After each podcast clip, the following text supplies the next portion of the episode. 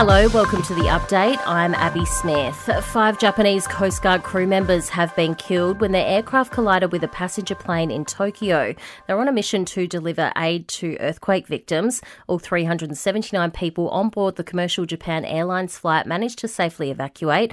Aviation safety expert Graham Braithwaite has told Today investigators will work to find out exactly how the collision occurred. The risk that's associated with what we call a runway incursion is potentially so catastrophic, and the outcome here, although sadly 5 people lost their lives, is frankly incredible. It comes as rescuers continue to search for survivors following earthquakes in the central region of Japan. Back home, thousands of Victorians remain without power following wild storms. More than 800 calls were made to the SES for help yesterday afternoon after rain caused flash flooding and large hail fell, while Gold Coast residents will have help arrive from today, with ADF personnel being sent in to help with storm cleanup. A young man jailed over the fatal stabbing of Gold Coast teen Jack Beasley will remain behind bars. The killer had been granted bail to be released later this month, without Jack's family given the opportunity to respond. The parole board has since revoked the bid. The family of a 6-year-old Perth boy are preparing to bring his body home to WA after he died in a tragic accident in New Zealand. The boy and his 4-year-old cousin died after an off-road vehicle they were riding crashed on a farm in the north of the country. The boys were thrown from the vehicle after it hit a boulder and went into a waterhole. The search continues for Dave Warner's baggy green, which has gone missing from his bag between Melbourne and Sydney. On the eve of Australia's third test against Pakistan, Warner posted a video on Instagram in a desperate attempt to find it. Fans started lining up outside the SCG at 3 this morning, all of them telling Nine they're concerned he'll be playing his final game without his cherished cap. Extremely sad, yeah. I hope he finds it. He hasn't found it yet, do you know? No, well, someone might do the right thing.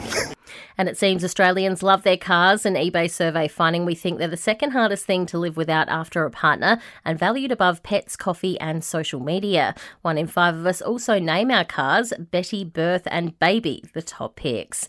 Entertainment and sport next.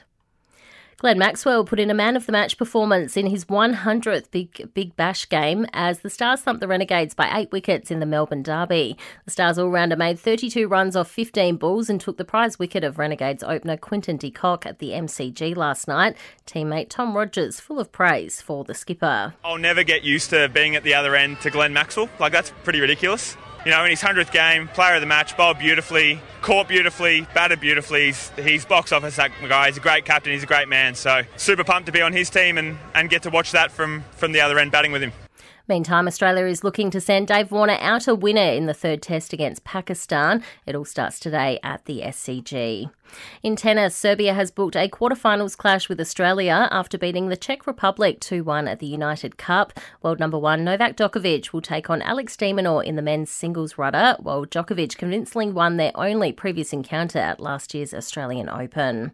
And the Socceroos have assembled in Abu Dhabi ahead of the Asian Cup warm-up match. They take on Bahrain on Sunday before beginning their campaign against India in Qatar next week. In entertainment news, the oldest tortoise in the world is turning 191, or so experts think. Jonathan was hatched in 1832 and has now become the oldest living land animal, but could even be a touch older. He's beaten the average 150-year life expectancy for a land tortoise. And it seems Mickey Mouse is already going off the rails after the copyright of the earliest version of the Disney character expired. A British independent movie maker has made him a villain in a new slasher film called Mickey's Mousetrap. There's no release date for the film just yet. And that's the latest from the Nova podcast team. We'll see you tomorrow for another episode of The Update.